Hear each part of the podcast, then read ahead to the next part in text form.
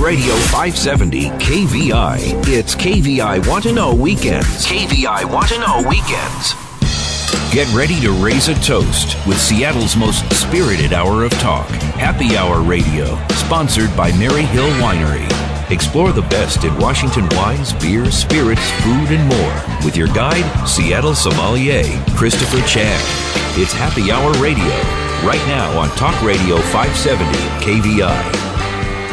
Hey, Seattle, welcome back to Happy Hour Radio. Happy Labor Day weekend. So excited. It's Bumbershoot time, and of course, it's harvest time. Speaking of laboring, we know we want to acknowledge and salute all those vineyards, the grape pickers, all the vineyard workers out there in eastern Washington and around the Puget Sound, of course, Oregon, etc. It's harvest time. Congratulations and a happy harvest to you. We hope that the grapes are pristine, and we can't wait. Well, I guess we'll have to wait for the wine. So it is Bumbershoot weekend, and there's great music and festival here at Seattle Center, and I'm happy to be right across the street this evening. It's still going on, lots and lots of fun. But if you can't make Bumbershoot, you need to come and enjoy the Bumbershoot of wine. This is next weekend. The Seattle Wine Awards presents the Washington and Oregon Gold Medal Wine Experience. And this is an event where we have 50-plus wineries, over 150 gold and double gold award-winning wines. And that's important to know because this has been vetted by sommeliers and masters of wine and wine directors and journalists. I mean, these people tasted it. So 4 out of 5 or 5 out of 5 said, hey, this wine is great. And we're pouring it Saturday, September 12th over at the Seattle Waterfront Marriott. We've got 2 tickets. The VIP admission starts at 4:30, and then the wine enthusiast admission starts at 6. It goes till 9 p.m. You've got at least 3 hours to enjoy great food, meet the winemakers, the people who represent these fantastic brands from Washington and Oregon, and, of course, a chance to sip on some great, great wines. Gold and double gold winning wines, 150 of them, plus you should check it out. Tickets available at the WestSeattleFoodBank.org is our event benefits this great organization. I live in West Seattle, and I'm happy to partner with them. Tickets available and information, WestSeattleFoodBank.org or SeattleWineAwards.com. And I hope you know that, I'm sure you know, I love to go out and about around this town and around the state and do some In the Vineyard series. And I have the extreme pleasure, the distinct privilege to meet with one of South Africa's iconic winemakers. And that's a long ways away. And I'm going to South Africa in about a year or so, and I'm going to check out their wineries. And this is an interview I did about 3 weeks ago over at Wild Ginger in Seattle. It's featuring Anthony Hamilton Russell, iconic Pinot Noir maker, Chardonnay maker, and really great guy. So fun. So hope you enjoy this conversation from the wines of South Africa with Anthony Hamilton Russell. Thank you, Christopher, and it's wonderful to be in this beautiful city on such a gorgeous day. We've been very fortunate to have 3 great summers in a row, and we hope it continues. I imagine the weather is nice in South Africa. First of all, we know it's July here and it's July there, but what's the weather like in South Africa? Well, largely cold and rainy. It's a Mediterranean climate, and this is our bad bit. And actually, we want the rain. Well, every place needs rain, especially Seattle. This was our Northwest first drought in a long time. But quite interesting that you're a maritime climate. So South Africa is the southern tip of the African continent. Tell me how large the country is and how many people live there. Well, you've got me on the size, but between our main city, Johannesburg, and our so-called beautiful city, the lovely city of Cape Town, it's 1,500 kilometers, so about as far as London is from Florence in Italy. It's a big country. That is a big country, and so we're talking 50 million people. How many people? You're very close. It's in that region, and the last census when it was taken was in the region of 45 to 48, I seem to recall. Ah, very good. Well, some of the media we see from South Africa, it's not much. Obviously, Nelson Mandela was a big part of it, and in my wine studies, we talked about and studied the KW. What was it? The KWV. KWV, right. So that was the cooperative, Weinbergie Virgin, how did they say it? It was a kind of a quasi-government body that governed the behavior of the industry, set production levels where you may produce wine, minimum payments for a ton of grapes, and it was designed to protect the industry that was in an overproduction stage against bankruptcy because of deflating prices. Okay, so we can go back to South Africa. Obviously, the winemaking spirit started there in the early 1800s, is that correct? It's actually a lot further. I think the first wine was documented as made by the first Simon van der Stel in 1658. Oh, I remember now because I can see that in my mind. Quite interesting. So that is coming up on 400 plus years of history. And you talked about the KWV. What year was this? This is the decade most recently, right? Yes, the KWV basically, as the English as the industry liberalized post the release of Mandela and the move towards a sort of a true democracy for the country. It really was in full force, I suppose, in the early 1900s with a situation of massive overproduction, poverty amongst the grape growers, and it was there to control that situation and retain some sort of control over the industry up until really the first proper democratic elections in 1994. Interesting. So South African wine was quite popular in the late 1800s and mid-1800s from around the world.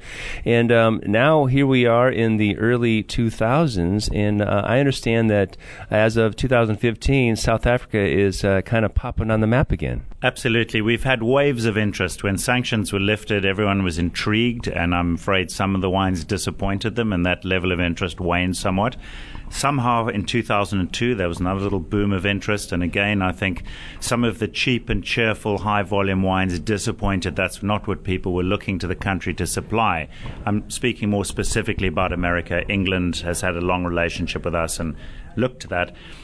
For some inexplicable reason, there's just a complete renewed focus and interest on the top end of South Africa at the moment. Not just the U.S., but the UK and Europe as well. Many times when there's a focus on a wine region, what we find is both a consumer interest, obviously, but also a commercial interest. Has the industry sort of reinvested in itself to rebrand or update its winemaking facilities and philosophy? I think wherever you put a whole lot of well-capitalized, competitive individuals in a confined space with such an ego-intensive product as wine, you get an enormous amount of investment, often more than is justified. And what we do have is some extraordinarily ambitious individuals with showcase wine properties that are tremendously ambitious for their wine. That's on the kind of more visible end of the industry, but generally the technology's improved. We have great universities, a lot of science that goes on and interchange with the world. We have a lot of visiting French winemakers, more than 40 each harvest, working in cellars. We're fully engaged with the cutting edge of viticulture and vinification worldwide. And now there's something of the resources to achieve the results. And I'm extraordinarily excited about how quality is improved. That's very exciting, and it sounds much like Washington. We're rather a young, in fact, we are a very young viticultural area and a wine region, having some long history back in the 1800s, much like South Africa, and more importantly, commercialization really starting in the early 80s. And when we currently have about almost 900 wineries. How many wineries in South Africa do you think? It's in the region of 720, but literally one is founded each week. Every year, for some reason, there's about a winery a week that is created. We've got a great romantic PR agency telling everybody how fun it is to make wine and even more fun to sell wine. You get to travel, you get to have lunches and dinners like we here are at Wild Ginger. I have the pleasure of speaking with Anthony Hamilton Russell, who's the proprietor with his lovely wife, Olive, of Hamilton Russell Vineyards, and they are in, Cape Town or South Africa. And what is your exact location? We're about 120 kilometers southeast of Cape Town towards the very southern tip of the continent in a beautiful little coastal resort town called Hermanus, known for its whale watching. And stand on the top of our property, you overlook this beautiful Walker Bay with nothing between us and Antarctica. Oh, my goodness. We had Sarah Palin say she can see Alaska from Russia from her place. You can see Antarctica from your place, which is pretty neat. When we think about South Africa, let's talk about some of the varieties of grapes that are being grown there and styles of wine. Obviously, white, red, rosé, and sparkling, the whole gamut, correct? Correct, yes. At one point, I think we were the sort of seventh largest producer in the world. That's dropped slightly. China's come in and exceeded us. We're known for Chenin Blanc, a style of Chenin Blanc that traditionally is sort of cheap and cheerful, high volume, but also some extremely high-end Chenin Blancs nowadays. And then we have our own indigenous grape Pinotage, a cross between Pinot Noir and Cinzo, which was called Hermitage. Pinot Noir and Hermitage became Pinotage. And those would be the grapes that you'd look to South Africa as almost sole suppliers of in a specific style.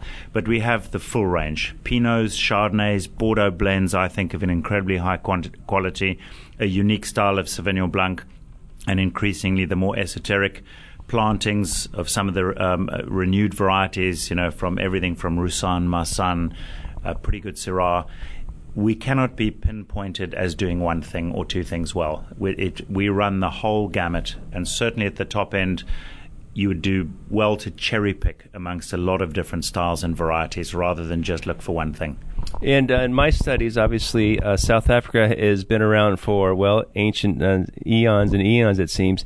But it's still part of the New World for our wine nomenclature, the Old World being Europe, the New World being America, South America, Africa, and Australia, New Zealand. So when we think about the New World styles and where did this winemaking philosophy or this heritage come from? I mean, you said you're English-Irish. I don't know how many winemakers come from England and Ireland yet. Well, there's actually a club of Irish wine people with a museum back in Ireland, and there are an awful lot of them in Bordeaux, and we just happen to be one of them in South Africa, but there are quite a few. The Irish make great exports. And nowadays, they're running their own country pretty well, too. So we know that the Dutch, with their navy, and helped colonize and found South Africa, and for modern day, we'll say. And they had something called burnt wine, which I think was a brandy wine. But did the Dutch have any winemaking influence in the early days? It was less the Dutch. I think they created the most amazing, resilient farming community. But it was when the Huguenots were kind of a bunch of French Huguenots were exiled, being Protestant at a time of Catholic reign. They came out as refugees to South Africa and brought with them the most amazing kind of winemaking traditions, philosophies, and skills. Makes sense, and that's how it works for most of the world. And interesting enough, being in the southern hemisphere, obviously the northern hemisphere is on the opposite side of the sun calendar, that is. So when it's July and summer in Seattle, it's cold and rainy, as you said, in South Africa. That way you can come up here and do some winemaking, and we can go down there and not miss a beat. So let's talk quickly about Hamilton Russell Vineyards. Tell me about this property, when it was founded, and what's going on there. Well, it's we're relatively new in Old World terms. We were founded in 1975 as a passion and project of my father's, not intending to live on the farm initially or even really make any money out of it. It was just something he loved. He made his money in advertising in Johannesburg, a family business from my grandfather's time, and basically developed the farm in a new area completely, this little coastal resort town right close to the sea. It was an area that hadn't previously been used for viticulture. And first wines were released in 81. I returned from working as a management consultant and prior to that investment banker. And I love America because I went to business school here and worked for two American companies. But I returned when Mandela was released, and the possibility of a future for the country was there, and took over in 1991. So I'm coming up for my 25th year on the property, and I bought the business from the family in 1994. And it was founded in 1881, is that correct? I'm sorry, 1981? The first wine was 1981, yes, 1975. So this year, I guess, is our 40th year. Woohoo! Well, a happy anniversary. And originally this this plot is how many acres, and what was it beginning? It was a fairly impoverished sheep and wheat farming property. It was very poor in the 1930s, and my father was able to purchase the land for very little. I don't think there was running water, and it was too small to be valuable as a wheat farm or a sheep farm, but it had potential as a wine farm. It's 170 hectares in total, which is multiplied by 2.5 roughly for acres, and of which 52 hectares is devoted to vineyards for Hamilton Russell Vineyards. How exciting. Well, when we come back from this break, I'll be speaking more with Anthony Hamilton Russell, proprietor, along with his lovely wife, Olive, of Hamilton Russell Vineyards in Cape, South Africa. And next up, we're going to try the 2014 Chardonnay and the 2000 Hamilton Russell Pinot Noir. So stick around. We'll be right back on Happy Hour Radio.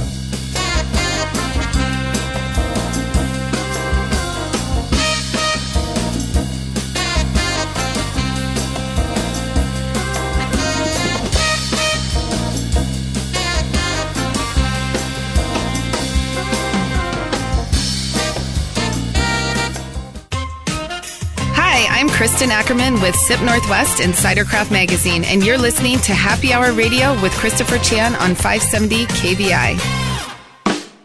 A look at the world from a Northwest perspective. Lars Larson, live, weekdays, noon to 3.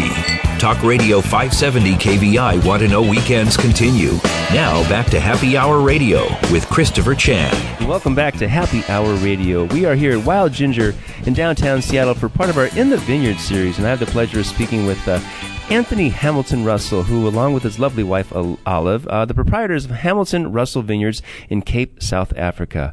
And Anthony, we were talking about your winery, Hamilton Russell Vineyards, and you specialize in Chardonnay and Pinot Noir. Yes, it's the only two wines we make. No reserves, no second labels, and we prefer to think of us as not really making Pinot and Chardonnay as much as using them to express the beauty of the site in which they're grown. That's quite interesting, because when it comes down to Chardonnay and Pinot Noir, those are probably two of the most, expressive grapes that define terroir. Obviously, Burgundy is the homeland for Pinot Noir and Chardonnay in terms of world-class wines, and we long to be the DRC of our own little backyard, I'm sure, at some point, or the Leflevres, of course. What's your philosophy on Chardonnay? Well, really, it is a wine that can very subtly express site and soil, but man has probably more impact on it than many grape varieties, with a wooding and an ability to change the style. We try to have as little impact on it as possible, and we aim for something that is more austere, tight, mineral, less about fruit, less about sweetness, something that's something that really is complex without bigness. And we have the privilege of cool enough temperatures, being very close to the ocean, and having that very deep, when I say deep, it is not actually physically deep, but very heavy, rich clay soil that you would find in Burgundy, to give us that more austere, tight, hard minerality that I love in Chardonnay. And when it comes to the cooperage or the oak fermentation, where are you finding this oak, the coopers? Is it Europe or is it America? Well, it seems weird, but basically we get French wood. We would love to have South African wood, but we don't have the forests. It grows too quickly. The grain's not tight enough. So it's from French forests and from a top cooper, exclusive suppliers to Domaine Romanée-Conti, François Frères in Saint-Romain in Burgundy, and we have a very close and long relationship with them. And how popular is Chardonnay in South Africa? I understand, when I was at the private club earlier, I had Hamilton Russell Vineyards with A&B imports on my list at the Rainier Club. How long, you've been producing Chardonnay since 1981, is that correct? And how many other producers are producing Chardonnay in South Africa? Well, it's a big segment. I think of the white grapes, Chardonnay will always loom large. We've been producing it actually since 82. It wasn't available in the country initially. We sad to say, smuggled some clones in before it was legally available. But South Africa's Sauvignon Blanc crazy. It's about 19% of what's drunk in top restaurants, where Chardonnay would be 9%, completely different to the US. So it's a slightly more esoteric variety for South Africa than a Sauvignon Blanc would be, or Chenin Blanc. But we think at the top end of the industry, it's extraordinary. And we're not the only one making what I believe to be great value, really quite special Chardonnay in the country. There are quite a few producers that are making special wines now. And is your area down in the Cape Town, or what's the actual ward or district you're in? We're in a district called the Walker Bay, which has reference to that beautiful ocean bay that moderates our temperatures. It's a cold South Atlantic bay. And within that, our AVA is called the Hemel en Aarde Valley, which in Old Dutch means heaven and earth valley. It really is a beautiful place. Oh, I love that. Heaven and earth. Well, so speaking of this Chardonnay, I had a chance to taste it, and 30-year-old vines, it's really a brilliant wine. I think the best wines in the world have something in common, and that's acidity. And this wine had bright natural acidity. Yes, thank you. I'm very keen on high acid in wines. I think as we're new to wine, as we put down the beer and pick up a glass of wine, acidity is something that bothers us. The more wine we drink, the more we start accommodating it. It's like there are more dishes you put a squeeze of lemon on than a spoonful of sugar. And we have a tautness and a tension, a very low pH and a high acid in our wines as a function of our site and soil and climate. And I loved it. It's absolutely delicious. And what I find, it's an incredible, great value. Coming all the way, I don't know what a letter takes to get here from Seattle to South Africa, but I understand that this Chardonnay is under $35 here in the market. Yes, that's one of the beauties of South Africa. We don't have that very affluent wine-interested local market to drive up the prices of the best wines, as you would have in, say, California. We're also lucky enough to have quite a weak currency, and this means that the top-end South African wines offer extraordinary value. That won't last forever, but there is a period of extreme value if you cherry-pick the best of South Africa. And I'm sure we can find these wines at Esquin and McCarthy and Shearing. And what's your website? In development, I'm rather embarrassed to say. It was appalling, and we're just upgrading it, but it will be HamiltonRussellVineyards.com. HamiltonRussellVineyards.com. Well, you got to keep up with the technology, and there's always a budget for new investment in technology. Let's move on to the Pinot Noir. This is a 2014, as was the Chardonnay. And tell me your philosophy on Pinot Noir. Is it much like the Burgundy style? Well, this really we think of as the red wine expression of the site, Hamilton Russell Vineyards. It's also suited to our very heavy clay soils and benefits from our very moderate temperatures as a result of close proximity to the cold South Atlantic. Our philosophy on Pinot Noir is that it should be like fine literature. It should engage you, possibly be a bit complex and difficult, but a wine that is thought-provoking and requires something of you. Pinot Noir is all too easily a very simple, pretty, beautiful expression, soft, round, and easy. There's a lot of that made in the world. There's a very little profound Pinot Noir made in the world. And we obviously seek inspiration from the great wines of the Côte de Nuit and have the privilege of often being confused with them. So Pinot Noir to me is my desert island wine of choice. It's challenging, it's difficult, it expresses the vintage dramatically, and every year tells a different story of place for us. And we're on our 35th vintage now with 2015. That's very exciting. And I had the pleasure of tasting the 2014 Pinot Noir today. And my notes were, it had some earthy notes, touch of herbal, cinnamon, nutmeg, cardamom, gram, the moderate plus acid, moderate plus tannin. I thought it was very pretty and great acidity. I couldn't get the alcohol. It seemed like 13.5 to me, but tell me what the alcohol is. Is it something close to that? Yeah, you're almost spot on. It's just a touch under 13.5, and that's one of our features is in a cooler area, we're able to get phenolic ripeness in our grapes at lower alcohols. So we don't suffer from that fat sense of sweetness you can get with higher alcohol wines. And I'm really pleased you picked up on all the spices, because if a wine is just an expression of fruit, well, we know there's fruit juice for us. Mm-hmm. You need those other factors that you find it hard to pin down, and definitely the cloves and cinnamon and things like that. I almost call them Christmas pudding spices that I pick up in our Pinot, along with the fruit. Well, a fantastic wine, and 35-year-old vines, that's something to be said. Obviously, we have a big state next door to us called Oregon that makes some wine, and I understand you were down to the IPNC, the International Pinot Noir Conference. We were, and it was an extraordinary event. We showed our 13. The 14 is young, but it's a function of how quickly our wines are selling. It was very, very well received, and I was just so blown away by the differences. I was there 21 years ago last, I think 1994, and the number of producers has escalated. The average quality of the wines has improved, and we're going to have to watch out. I think Oregon has really got some pretty special things happening there. Not every wine is the style that appeals to me, but their increasing number of tight, structured, dark, complex, quite interesting wines being produced there, and obviously the food and the setting is just extraordinary. Yeah, the IPNC, I think they're in their 34th year or something. I think I was there in 1983 at the first one. It was quite interesting for a teenage boy to sneak wines from the tables. I had the pleasure of speaking with Anthony Hamilton Russell, the co-proprietor with his lovely wife Olive from Hamilton Russell Vineyards, and their website is HamiltonRussellVineyards.com. Check it out here. They should have that up in a month or two, and it should be nice and interesting. Obviously, quickly, what is one or two words that might encapsulate a summary of the South African wine industry? First and foremost, we can't be labeled as doing just one or two things. There are a whole lot of things I think the industry does fairly well, particularly at the top end. Think of us for the top end, not the mass-produced wines. And then secondly, if you don't like that rather large, excessive, ebullient, typically New World style of wine, and you're a bit of a francophile. You like that sense of classicism, austerity, and slight expression. South Africa sits as an industry very comfortably between those two extremes. It's got a little bit of both. Think of us for that hint of Europe in the wines. Lovely. Well, you certainly are an old world place making new world wines with the best of both worlds. And I want to thank you, Anthony Hamilton Russell. Thanks so much for joining me on Happy Hour Radio. Thanks very much, Christopher. Hey, had a great time with Anthony Hamilton Russell and, of course, our friends over at Wild Ginger. Thanks, Courtney Lease and Martin Bealey for hosting a great luncheon. The food is fantastic there, and, of course, the wines were amazing. If you ever have a chance to do some South African tasting, I hope you'll start with Hamilton Russell. Those wines are pure and clean and absolutely delicious, and even their Pinotage, which gets a bad rap, but you know what? It's an adventure in wine.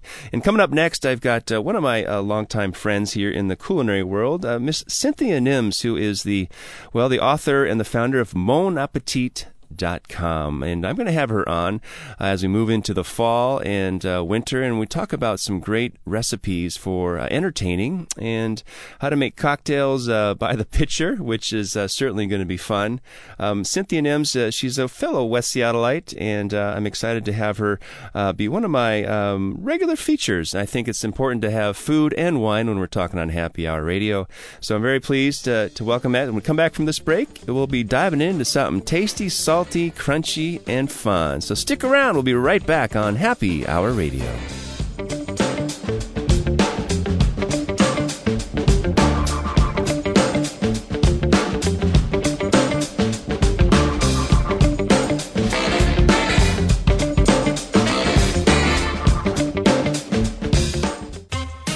Hi, I'm Patricia Gallus with Clips on Vineyards, and you're listening to Happy Hour Radio with Christopher Chan on 570 KVI. A look at the world from a Northwest perspective. Lars Larson, live, weekdays, noon to 3. Talk Radio 570 KVI, Want to Know Weekends continue. Now back to Happy Hour Radio with Christopher Chan. All right, welcome back to Happy Hour Radio. It's time for round 3, and we've been drinking a lot of wine on this show, and I'm curious about some cocktails. And I have my friend Cynthia Nims, who's she's a wine food writer for Seattle Magazine, Alaska Airlines, and has her own blog called monappetit.com. She's been on the show before, and I'm happy to welcome her back. We're going to chat about, how to cocktail with lots of people and keep yourself being the supreme host and hostess. So Cynthia Nims, welcome back to Happy Hour. Hey, thanks, Christopher. It's great to be back. Yeah, it's good to have you. And I've been longing for cocktails. And interesting about this town is that we've got so many distilleries and bartenders, but they're always busy.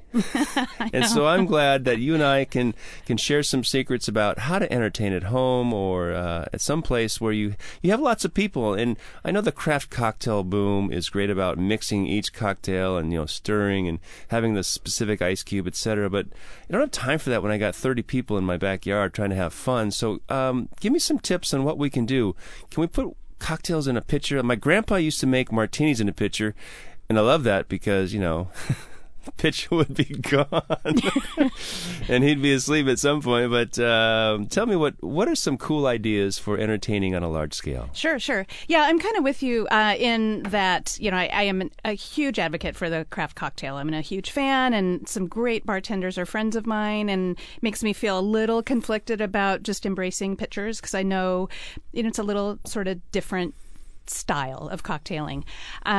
When you've got just a handful of folks over, sure, you can shake to order and make, sort of really specific craft drinks for each person. But I find that after a little while, it gets a little messy because you've got the ice you're shaking out and the little strainer thing that sort of is dripping on the counter. And in the long run, you got to pour it out and rinse because each cocktail needs its own. Yeah, exactly. So I found when I was working on this particular book that was all about entertaining gourmet game night, where you're gathering friends together to sit around a table and enjoy time together, playing games and eating well, that's also a time you don't want to be saying, hey, so-and-so needs a new Negroni, I'll be back in a minute, and you stall the game and the conversation to go make that one cocktail. So I decided to just totally embrace the pitcher cocktails, which brings to mind like the Thin Man, and you know, they're stirring cocktails in the, you know, in the 40s in those old movies, and in Auntie Mame, you know, they're drinking cocktails by the gallon. Because the whole pitcher is like really what 32, 40 ounces. I realized at home I have my cocktail pitcher, which is small and demure and sort of sophisticated size. I don't use the same pitcher that I do my iced tea in. Let's just go there, you know, unless you really are having a huge crowd over. So I think that's actually one of the cool things is if you are a cocktail lover, it actually is a fun little addition to your cocktail accoutrements to have a sleek pitcher with, you know, the nice little stirrer that comes with it. It's a nice aesthetic, actually, too. The thing I find just in terms of the hostess comfort level is that it's sort of just done. At the beginning of the evening, you make a nice pitcher of cocktail, you pour some to start the evening, and then you put it in the fridge, and it stays cool. Folks, you know, if you trust your friends, you know, they can just go over there and refill their glasses, you know, as time needs. Like if you are playing games or poker or something, someone can just pop up from the table for 30 seconds to go top off their cocktail quickly, and it doesn't sort of stall the energy of the night. And you can do some really fun things. The trick is, you know, you certainly don't want to put all your ice in the cocktail pitcher and then pour the drink in, because obviously it's going to get diluted. So you just approach it a little differently than you might sort of your usual on the rocks sort of one by one cocktail or shaken cocktail. But I think there's ways around it. And again, if it's in the fridge, it's going to stay naturally chilled, and you can always add a little ice cube to each glass as you're, you know, serving them later. Yeah, a picture of cocktails doesn't mean it's going to be less sophisticated or less personalized or less delicious because it's in quote-unquote bulk. Yeah. I mean, this is kind of the Costco mentality. Let's just make a lot of great stuff and then make sure that it's ready to serve at any given time. Sure. So let's talk about some ideas. Obviously, we are in on the edges of fall, but pitchers of cocktails can always be a different style of weight, citrus-based or, juice-based, or tell me what some ideas you have. Sure, yeah. Well, I started, like, I'm a really classic cocktail gal, so I love a good martini. And what I did with my version that was, again, in this particular book was go rosemary with the martini. And again, this is kind of a pretty aesthetic, since you have a pitcher, to have a really pretty branch of rosemary from the garden and have it sort of steeping in with the spirit. So it adds a little pretty aesthetic, and it adds that a little hint of some very complimentary herbal character, complimentary to that gin. You know, it sort of echoes the junipery base of gins. So that was kind of cool. Let's talk about rosemary for a second. It seems to be everywhere. Rosemary is growing in everyone's yard at some point. Now, one thing we do well here, yeah. We can use that? Just pick a branch off? Yeah, yeah. Okay. Yeah, make sure, you know, it's above, you know, pet level, and, you know, is in good shape. Above Great Dane level, maybe. Yeah, thankfully my dogs next door are very short. So, but yeah, I don't know of any rosemary. I mean, I think, you know, as long as it's a culinary rosemary, it is prolific. I mean, that's for sure. So some gardens may make it look like it's kind of a weed, but it's a really delicious herb. It's got a strong flavor, so you use it with moderation. So here, you know, it's just going to subtly accent the martini, because you're not like chopping it up. And what's cool is that it's fresh too. Yeah, exactly. So you get the fresh flavor versus the macerated or percolated. And you can even see here, we played around a little bit with using one of the sticks, you know, the actual rosemary branch to take off some of the little leaves, and you can put your olive right on that, and it becomes a really pretty little accent too. That's fun. But you're absolutely right. You can do pretty much any cocktail.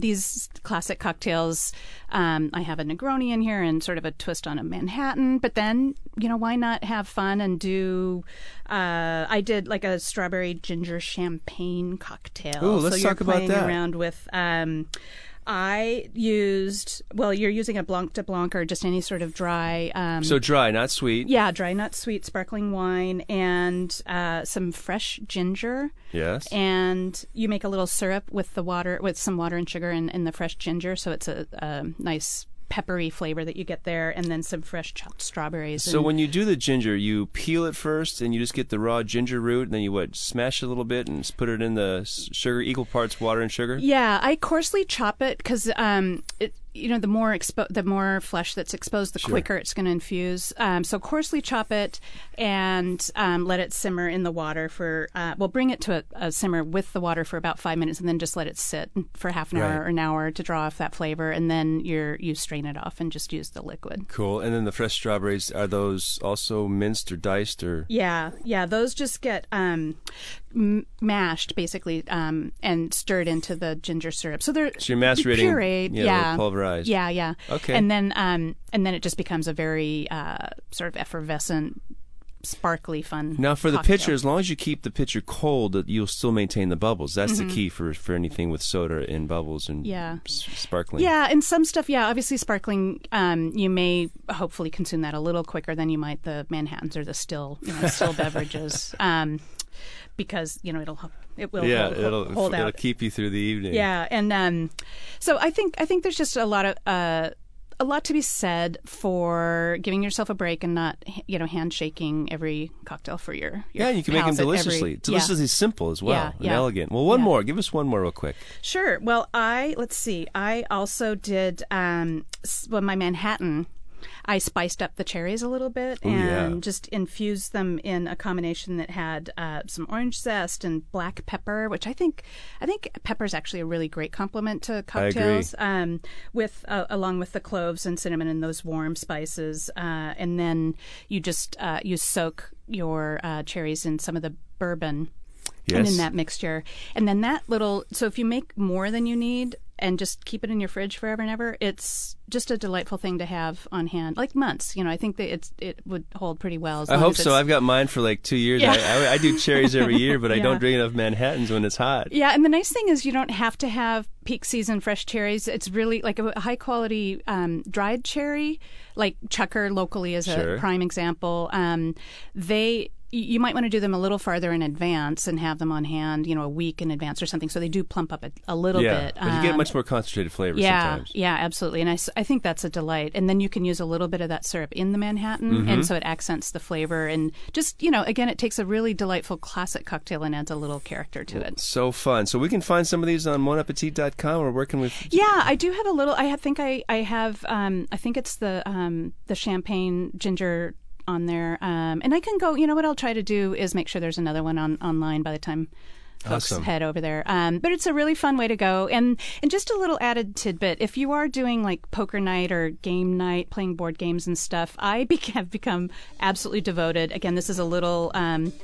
not everybody's favorite, but stemless glasses. Stemless glasses are for sure. Yeah. Well, Cynthia Nims, such a great pleasure to have you talking about cocktails and pitchers and lots of fun. We'll have you back, and I want you to be a regular, so stick around. We'll be right back on Happy Hour Radio.